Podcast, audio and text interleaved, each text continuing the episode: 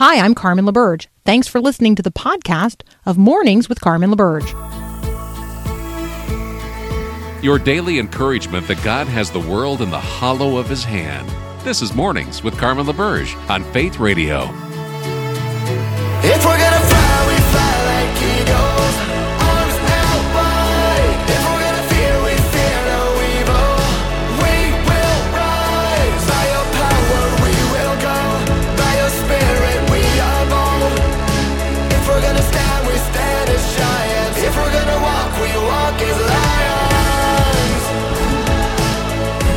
Good morning.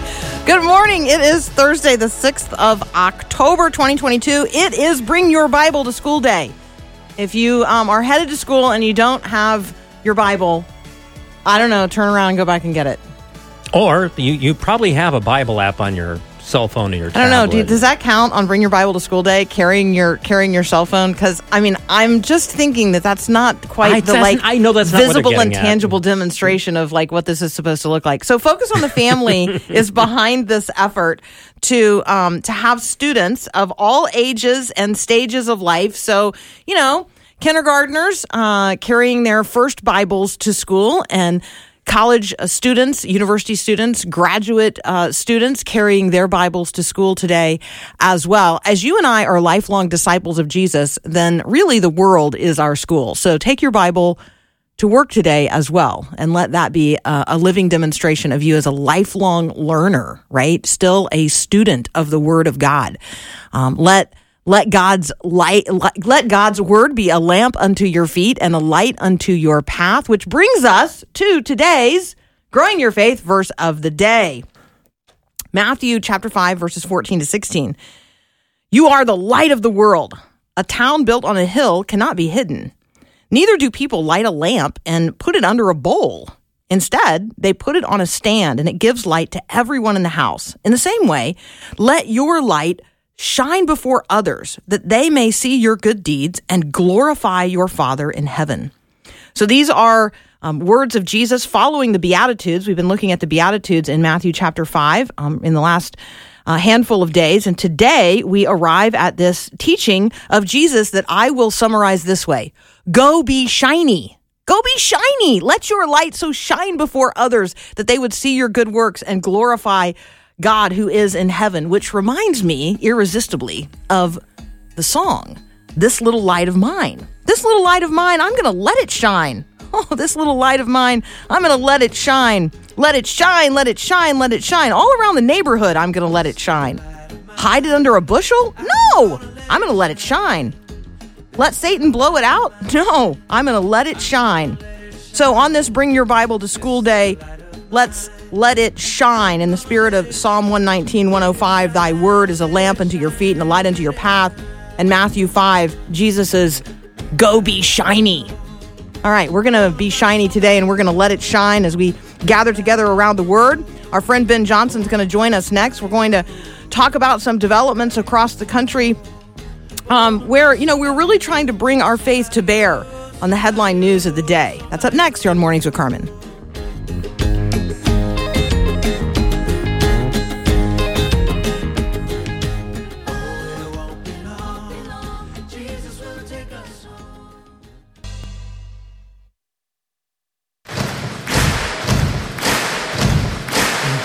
My right, a right given by God to live a free life, to live in freedom. Ben Johnson joins us again today, as he does so faithfully every Thursday. He tweets at the Rights Writer. He's a senior reporter and editor at the Washington Stand. Good morning, Ben. Good morning, Carmen.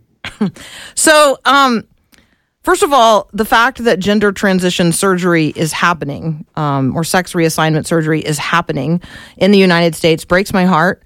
Um, the fact that it is happening um, with people who are younger and younger, um, even those who have not, whose bodies have not had the opportunity to naturally and fully develop. Um, I, I mean, it, it's it's troubling to me.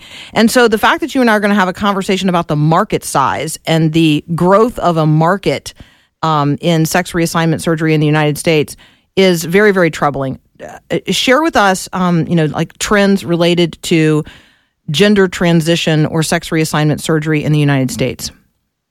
Well, uh, unfortunately, as you mentioned, it's being looked at as though it is a market, uh, and that's that's perhaps the most troubling uh, issue that we deal with. Right now, there is, as we know, a massive uh, increase in the number of people who are identifying as transgender, as that's become a focus in the culture. There have been multiple studies, particularly among young women, who talk about what's known as a social contagion, where young groups of women will rapidly uh, fall into the uh, identity, uh, gender identity dysphoria or gender dysphoria, begin to identify with the opposite uh, gender, and then uh, often will will seek these kinds of of procedures either hormonally beginning in the beginning with either pu- puberty blocker puberty blockers or cross sex hormones, and then what is known euphemistically as top and bottom surgery, but we're talking about uh, a massive surgical intervention that removes healthy organs from from uh, young people. And in some areas, these surgeries are being performed on children we know as young as 13 years old. Uh, obviously, the brain doesn't end uh, its maturation process until the mid 20s. We don't allow children who are 13 to drive, to vote, uh, to have a tattoo, to uh, have certain kinds of procedures on their own because they're incapable of rendering adult consent. And this growth industry is on its way uh, by the year 2030, according to uh, Grandview Research. This will likely be a $5 billion industry. And when we think about um, young people in particular and this conversation, you know, Ben, first of all, my heart, my heart breaks. I, I just recognize there's so much confusion. People are operating in a lot of darkness um, parents are genuinely, I mean, rightly, deeply concerned about the welfare of their children. Um, and then we have states like California that are saying parents um, are the enemy here. And if there are young people who want to have these kinds of surgeries and you're in a household where your parents aren't supporting you in that, all you have to do is make your way to California and we will protect you from your parents and we will supply these surgeries for you um, you know here in our state you know like a, like a sanctuary or refuge state for for trans um, surgeries i I, f- I find this conversation developing down really dark roads here in America. Well, it's virtually Orwellian. What uh, the law that was signed by Gavin Newsom essentially says is that if you're a minor, and as you say, if your parents don't support you and you are able to get to the state of California, uh, they can uh, essentially place you with another uh, parent, or the, the state will will essentially step in and uh, oversee your transition against your parents' will while you are a minor. So the state is saying that uh, essentially the idea of having someone transition to a transgender status is so good that anyone who uh, would interfere with that is unfit to be a parent.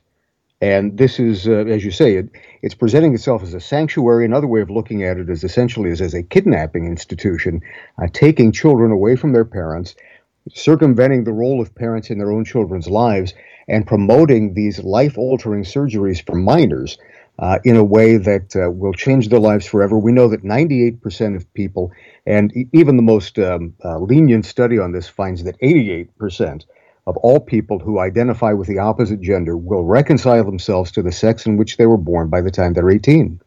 So this is a permanent, life altering solution to something that would resolve itself if we simply do nothing. That violates the first canon, which is to do no harm. Cal- California, I, I mean, I, I just, you know, when I think about the laws that are being passed in the state of California and the things that California is up to, I mean, I, I just, I mean, we need to get some um, some outlets in California. You know, we don't have any faith radio um, stations in California, and maybe it's a little early for the people in California to be up. But let me tell you, it is time for California Christians in California to wake up. Um, I mean, not only is California, uh, you know, seeing itself as a haven for young people who I mean, who believe something that's contrary to reality about their bodies. Um, and many of whom, most of whom, in fact, statistically, are going to come to uh, a righteous awareness. They are going to come to right thinking about this in the future.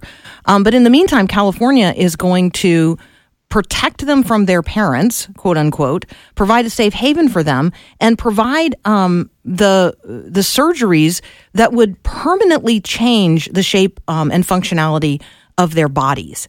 And you know, this is aligned with what California is doing in terms of massive funding related to um, subsidizing the cost of providing abortions to low income or uninsured patients and people from out of state. I mean, they they have in their annual budget earmarked some forty million dollars in one time funds to subsidize abortions for people both uh, in the state of California and those who want to who want to travel to California um, uh, for like tourist abortions. Like it, it is boggling to the mind what is happening in the state of California. Well, uh, it's California, but it's also at uh, the national level. And really, if you're cynical enough, it all makes sense. Uh, essentially, the abortion industry, uh, of course, the abortion industry is also uh, uh, now more than a billion dollar industry. And you take a look at the gender reassignment surgery, so called industry. And that, as we said, is on its way to becoming a $5 billion industry in the United States. Uh, all of these organizations donate to politicians, and politicians in turn are running interference to make sure that no one interferes with these businesses. You see it when people expose illegal activities such as trafficking in human organs. Uh, the, it's the investigators like David Daleiden who end up coming under uh, investigation by then Attorney General of California Kamala Harris, and then her successor uh, Xavier Becerra. Uh, both of whom have been elevated to the national stage now.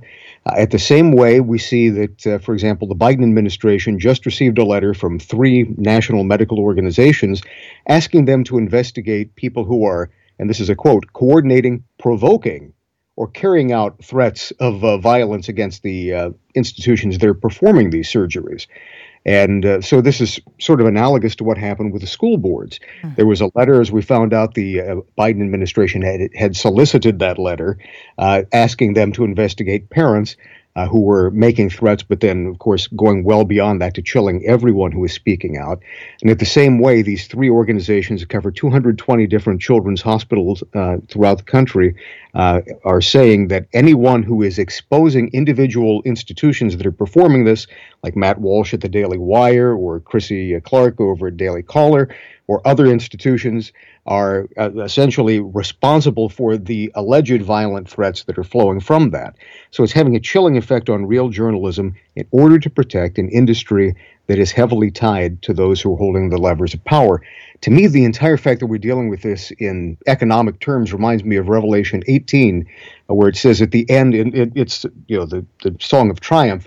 At the end, when Babylon is fallen, says the, the mighty merchants are calling out that no one is buying their their uh, their merchandise hmm. anymore. Mm. And mm. at the it says the last thing they traffic in are the bodies and souls of men. Mm. Okay, on that on that note, um, we're going to take a very very brief um, pause. When we return, Ben and I are going to uh, are going to lift up a conversation about religious liberty. This is a different religious liberty conversation than we have had in the past.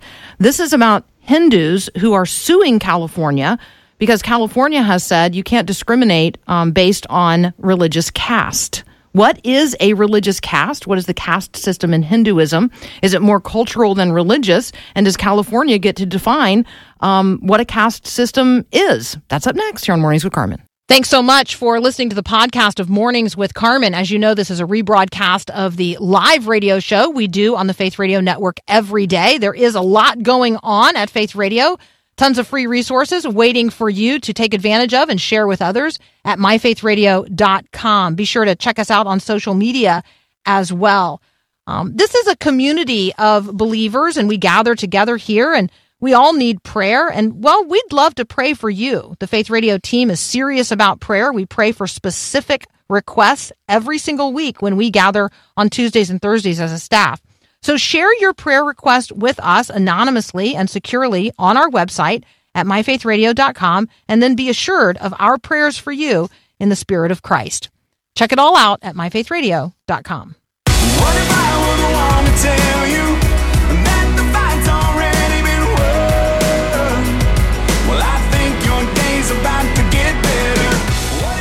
Hey, um, good reminders um, from friends on the text line this morning. About um, guests we've had in the past in relationship to the conversations that Ben and I just had on um, transgender or sex reassignment surgery and just uh, lifting up again Abigail Shrier's work in this area um, and the book Irreversible Damage. If you have not um, read it and if you have not accessed that interview, it's still available at myfaithradio.com. Again, Abigail Schreier.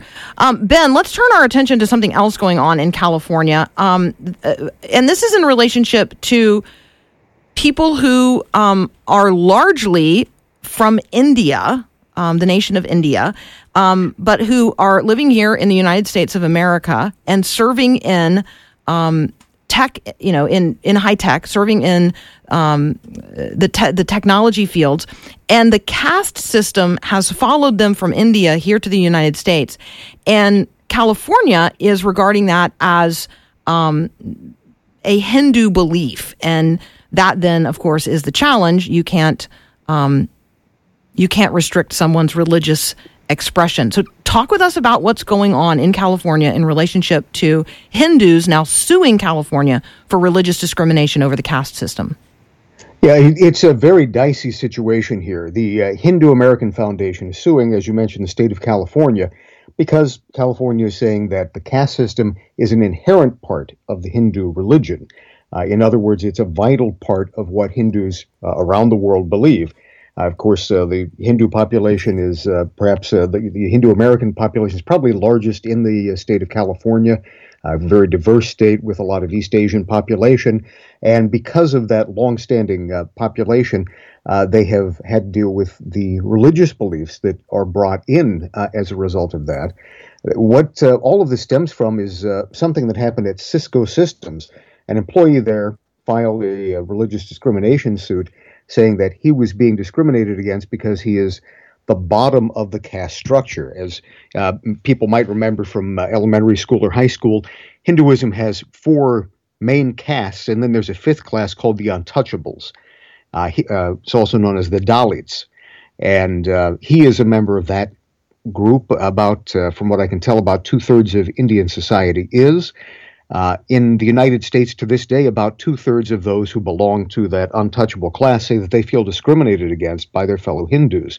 So uh, they they believe very strongly that uh, there's there is something happening that is preventing him from getting forward, moving ahead in his career, uh, as a result of the fact that he belongs to this caste system, and others uh, who are working with him, uh, who are believers in that caste system, are oppressing him.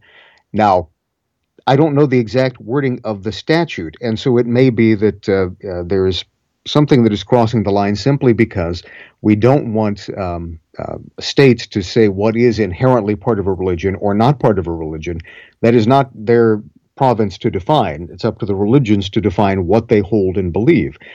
The issue, though, uh, is that if this is if this is happening, I think his lawsuit is very likely to succeed uh, against the corporations, and I think the Hindu American uh, Foundation lawsuit could be in some real trouble.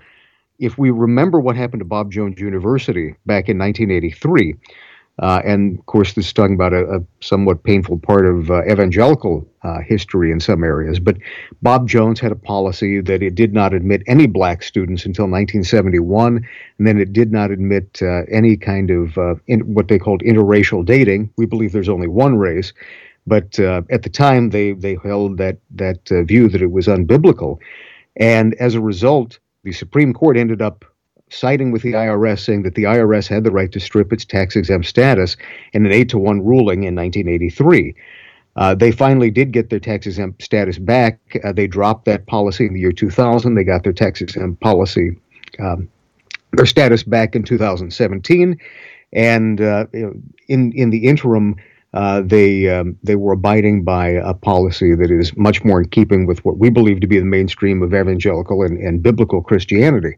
But um, the reason that they lost that status, the IRS said the government has an overarching interest in preventing racial discrimination. So, if that's the case, it applies everywhere, with the exception of churches. It did not apply it to churches specifically, but they said religious institutions will lose their tax exempt status. If that's the case for religious institutions, it is certainly the case for Cisco Systems.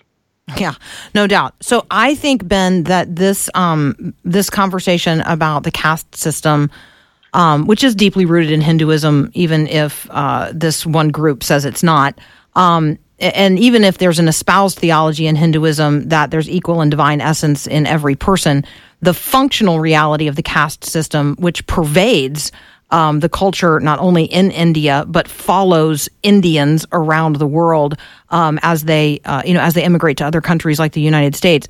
This is a real opportunity for Christians um, to talk about. Um, who we are created as image bearers of the living God. It's a real opportunity for us to ask questions, really good questions, of people who do identify um, as Hindu and to talk with them about what they're experiencing and how the gospel offers a completely different view of them um, and the opportunity to be genuinely equal not only in creation um, and at the cross, but in the kingdom and as it is manifested here, you know, in the kingdoms of this world. So I um I see real opportunity here. If you want to be equipped um, as a Christian to share the good news of the gospel with a Hindu, there are some great resources. Dare2share.org has some great resources. Lausanne.org has some great resources as well.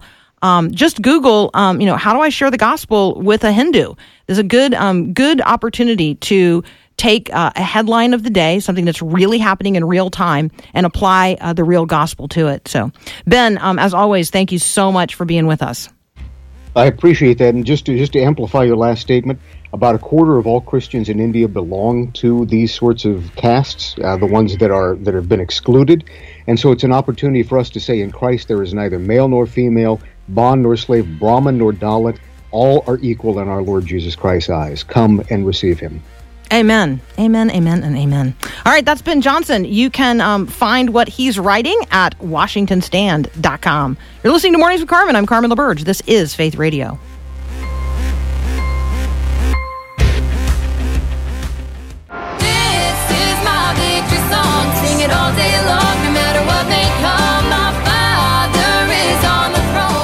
It is Pastor Appreciation Month. Um, it's October, and so encouraging you to share encouraging words um, with your pastor and to help us honor your pastor here at Faith Radio. So we recognize that our pastors sacrifice a lot um, in order to um, serve the Church of Jesus Christ and its people. And so, you know, it's time, uh, at least every once in a while, right, to let them know we're thinking about them. We appreciate their hard work, that um, they don't go unnoticed. And so, October is Pastor Appreciation Month. And we want to partner with you in encouraging your pastor. So here's all you do go to myfaithradio.com. And right there, the the lead um, uh, the lead link right now is uh, an opportunity to encourage your pastor. You just fill out a really simple form, and we will um, mail your pastor uh, a thank you note from Faith Radio, um, acknowledging that you know they are loved and appreciated. And we're also going to send them a gift card for a cup of coffee. Ooh, coffee. I know, I know, which they could have with me. They could have coffee with Carmen. True enough. I mean, you know, there you go. You could invite them. That could be, that could, yeah, I see a connecting point here. Do you see a Mm, connecting point, Paul? I Like that. Works. So, um, yeah, uh, it all works together for good. There you go. Or God works it all together for good, even when, you know, I make a mess of it. So, um, so go to myfaithradio.com and tell us who your pastor is and why you love and appreciate them. And we will include them not only in our prayers this month, but we will send them, um, a personal thank you note and a gift card for a cup of coffee. So that that's a good time. A good time will be had by all. Um, how to pray for our pastors, how to pray for the church, um, and and how to pray in the face of very real fear. Those are um, the subjects we have teed up for conversation with our f- friend Kathy Branzell from the National Day of Prayer Task Force, and that's up next here on Mornings with Carmen.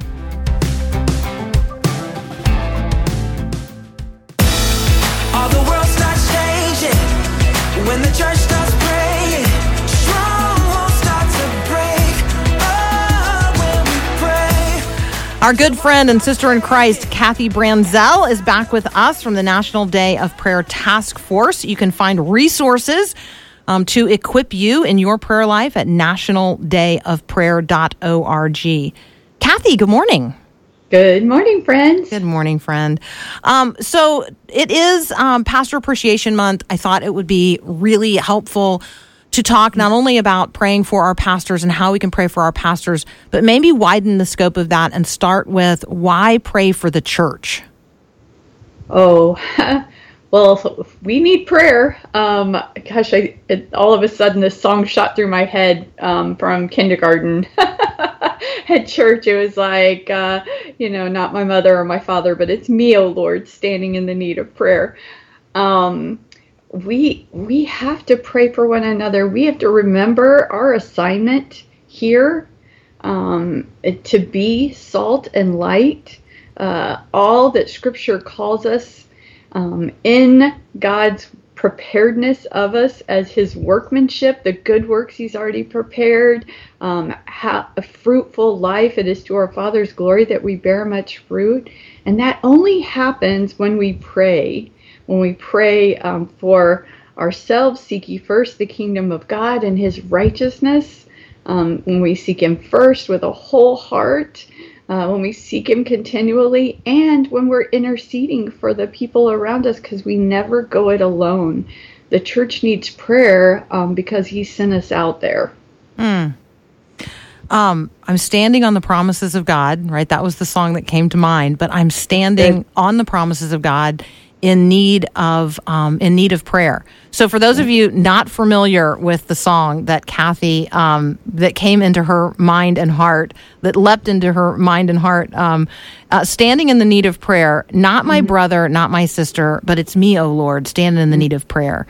Um, not the preacher, not the deacon. It's me, O Lord, standing in the need of prayer. Not my father, not my mother. It's me, O Lord, standing in the need of prayer. Not the stranger, not my neighbor. It's me, O Lord, standing in the need of prayer. Um, every single one of us stands in need of prayer. And when we pray for one another as brothers and sisters in Christ, when we pray for the church, Right. um, we're actually like tangibly meeting one another's need for prayer yes. That's such an act of building up the body. Like, I'm not sure that I've thought of it that way before, Kathy, that when I'm praying for my brothers and sisters in Christ, I am doing the work of building up the body of Christ. Exactly. You are strengthening the army of God. Um, it, it- here, here's I just uh, was at a conference um, about a week ago, um, talking about the armor of God, uh, putting on the full armor, and really prayer is the final piece of the armor. And I said, if you're not praying, you're just playing. You're just playing dress up. You know, you might as well be that cute little kid that comes to my door at Halloween and says trick or treat, and- and you've got your little plastic um, breastplate and your little rubber sword, um, because prayer is what activates the armor. And um, we have to be strengthening, calling blessings, calling God's, um, you know, praying God's word over our neighbor and our nation.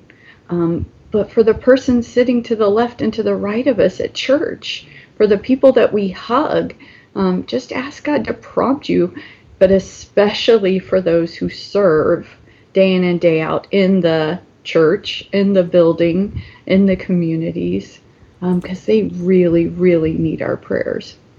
Yeah. So when we talk about praying for the people um, whom God brings to mind from our congregations, the first who might come to mind are the ones that we see mo- in you know in a most high profile way, and that would be the pastor, that would be the spouse of the pastor, um, the children of the pastor, um, and then you know if you have worship leaders and you have Sunday school teachers and you have like right there are these concentric circles of people who maybe have a higher profile in the church. And so because we see them more often or we see their names printed in a bulletin um, they come to mind more quickly.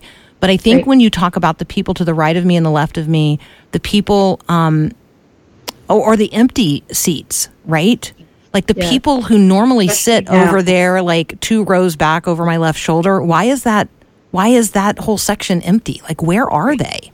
Um, and could i lift up those prayers as well? Yes, it's an Aaron and Hur moment. Um, when we did our National Day of Prayer, um, you know, prayer prayer bus tour, the very first one um, in 2013, we focused on the church and government.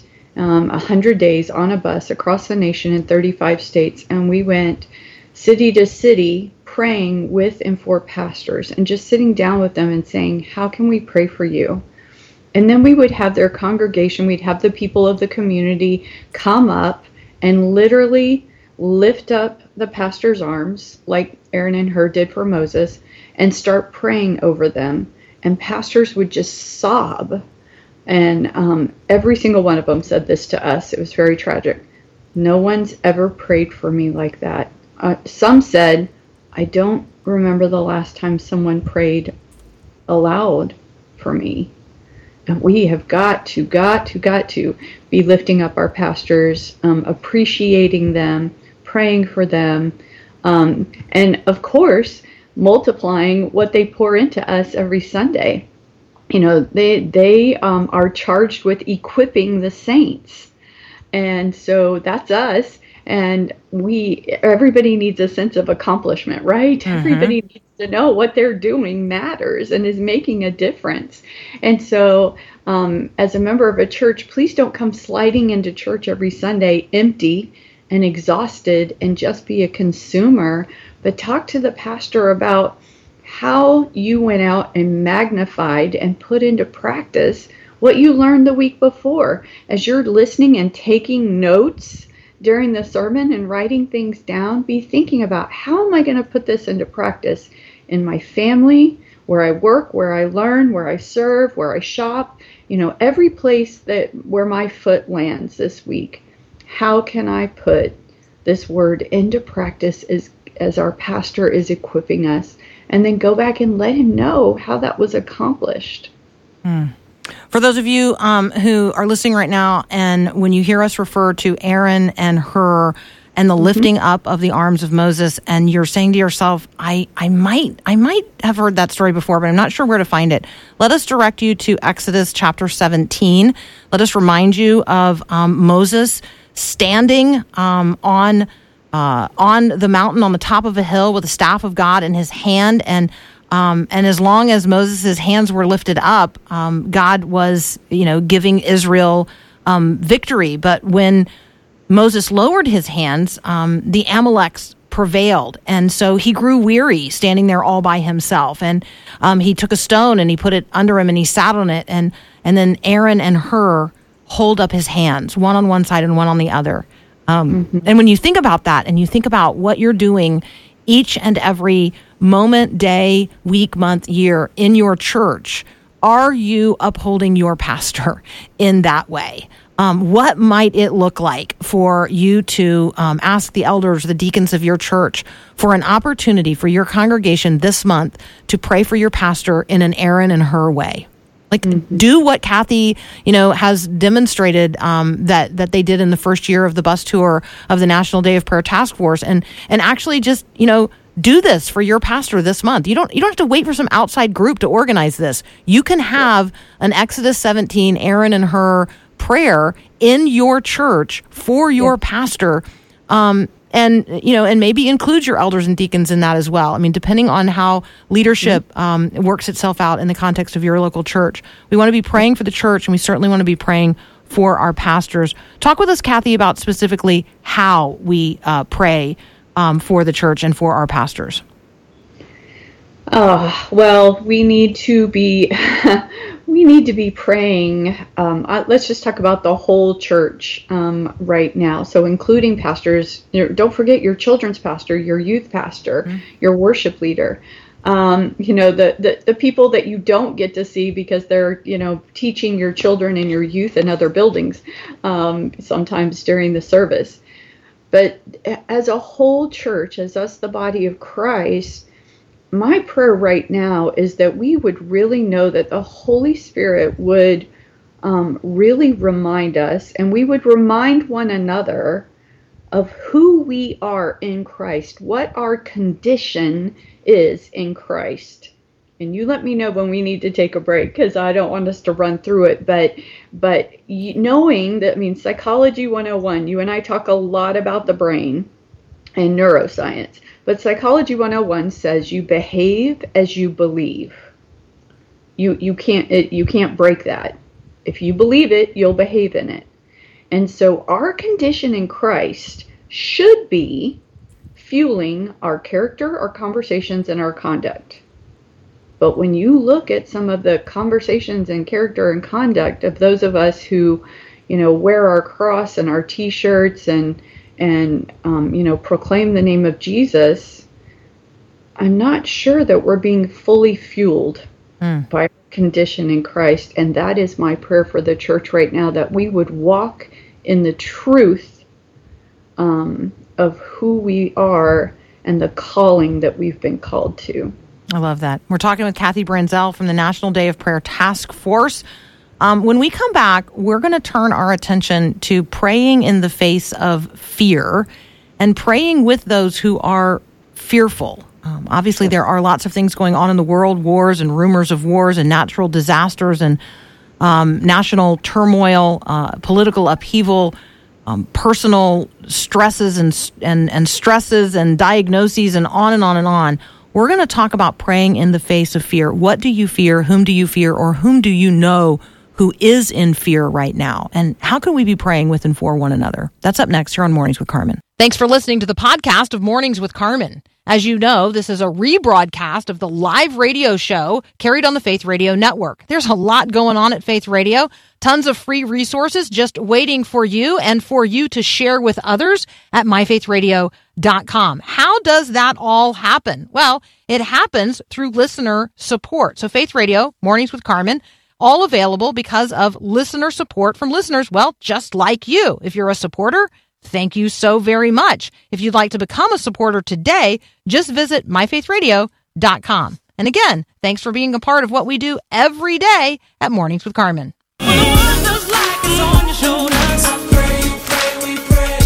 When your life seems like it's upside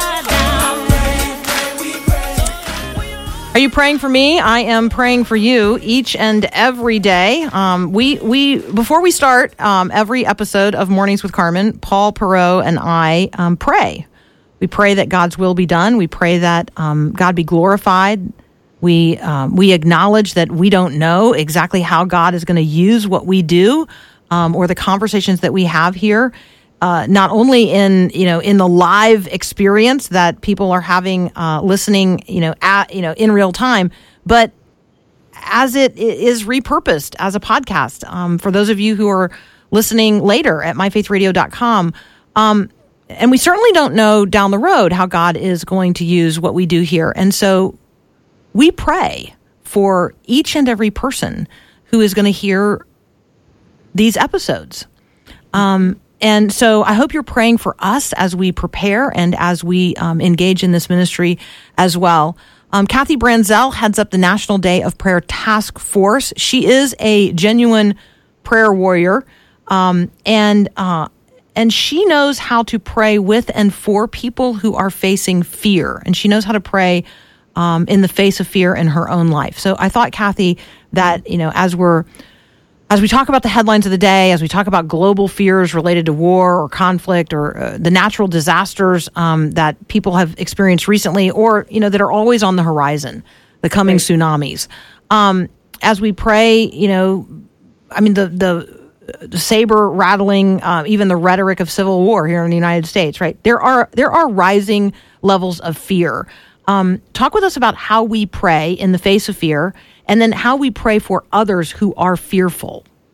Right. And and this is such a great segue from what I just said before the break. You know, we as the church, as professing believers in our Lord and Savior Jesus Christ, we can't be um, just as anxious and just as fearful as the rest of the world. Um, Jesus said, "My peace I leave with you," um, and and we know that that is a fruit of the Spirit um, love, joy, peace, patience, kindness, goodness, faithfulness, gentleness, and self control are already ours. They're already our character because they're evidence of the Holy Spirit working in our lives. And so we need to dive into the Word of God. Um, last year, remember, our theme was Exalt the Lord who has established us. And it was a whole year of praising God and his unchanging attributes. And there's a strengthening. Uh, he is our rock and our refuge. And so we pray God's attributes, we praise him with other people because faith comes by hearing. So as they're reminded how strong and wonderful our God is, then um, strength um, arises. And then this year, um, I don't know if you've seen it, we announced it right after the last time I was with you um, in September. Our new theme for the 2023 National Day of Prayer is Pray fervently in righteousness and avail much. Coming from the James um, 5 verse. And, and we want to spend this year reminding the body of Christ who they are in Him. We, he became sin who knew no sin that we could become His righteousness.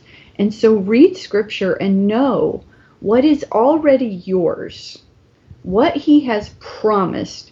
Uh, God is not, God is always, always, always faithful. He's been faithful um, throughout time. His loving kindness never fails, and He's not going to start with you. And so pray God's word over yourself, over one another in all situations. And and before you're sitting in your car or at your home right now thinking, yeah, but you don't know what I'm going through. Um, as Carmen said, our, our family has been through a lot.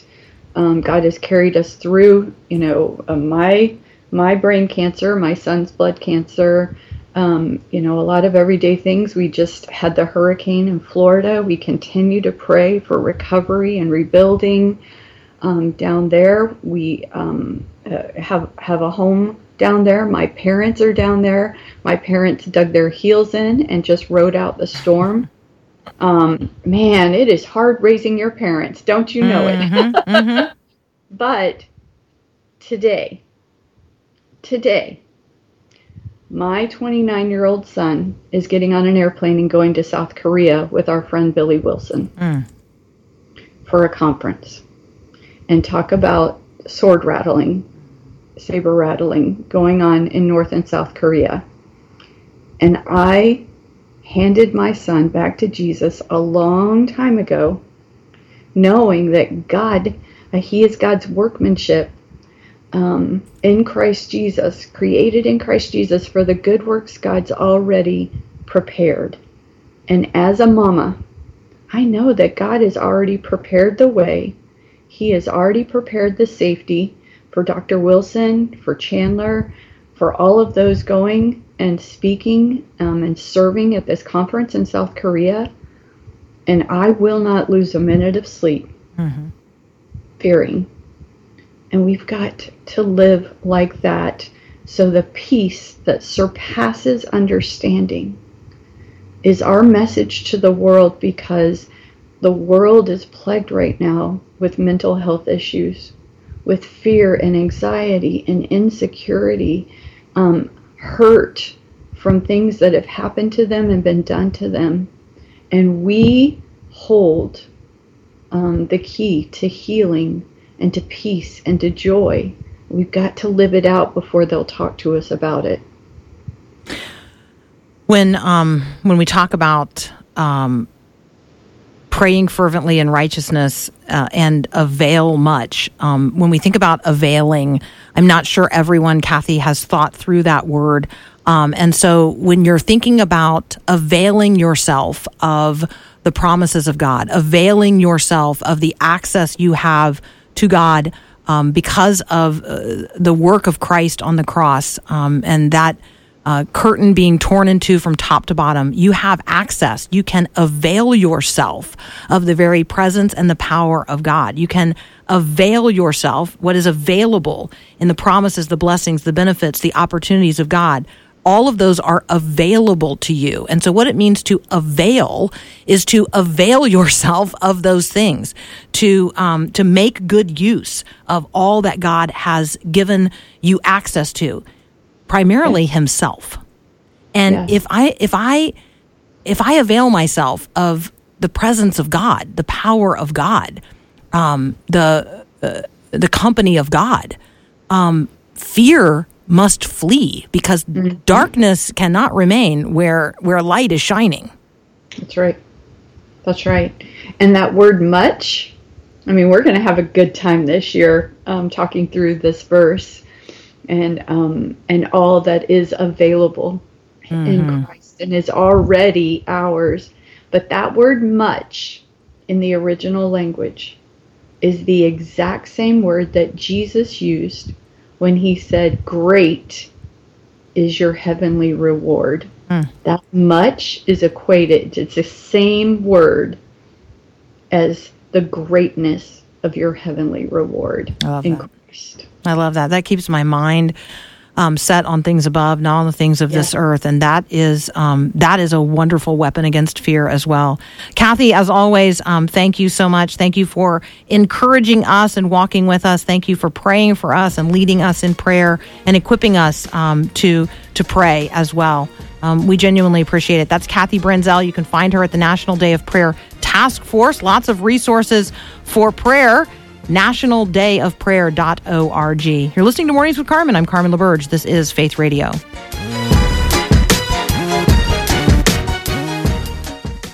Whatever you do, just don't look back. Somebody needs a light you have. All right, who are you praying for today? How are you praying um, for them? Who who is God bringing to mind when you think about um, other members of your church? When you think about the congregation of which you are a part? When you think about um, those who serve the church? Think about pastors and and pastors at all levels, Christian educators and. Um, and those who today are going to be carrying their Bibles to school. Let's be praying for kids um, and students at, of all ages and stages of life on this Bring Your Bible to School Day. Could you be praying for them? As I mean, that's a that's kind of a scary public witness to carry your Bible around. Um, and let me just encourage you to consider this: you may be the only Bible somebody reads today. So go be shiny. Thanks for listening to this podcast of Mornings with Carmen LaBerge from Faith Radio. If you haven't, you can subscribe to automatically receive the podcast through iTunes or the Google Play Music app. That way, you never miss an episode. It's also available anytime at myfaithradio.com.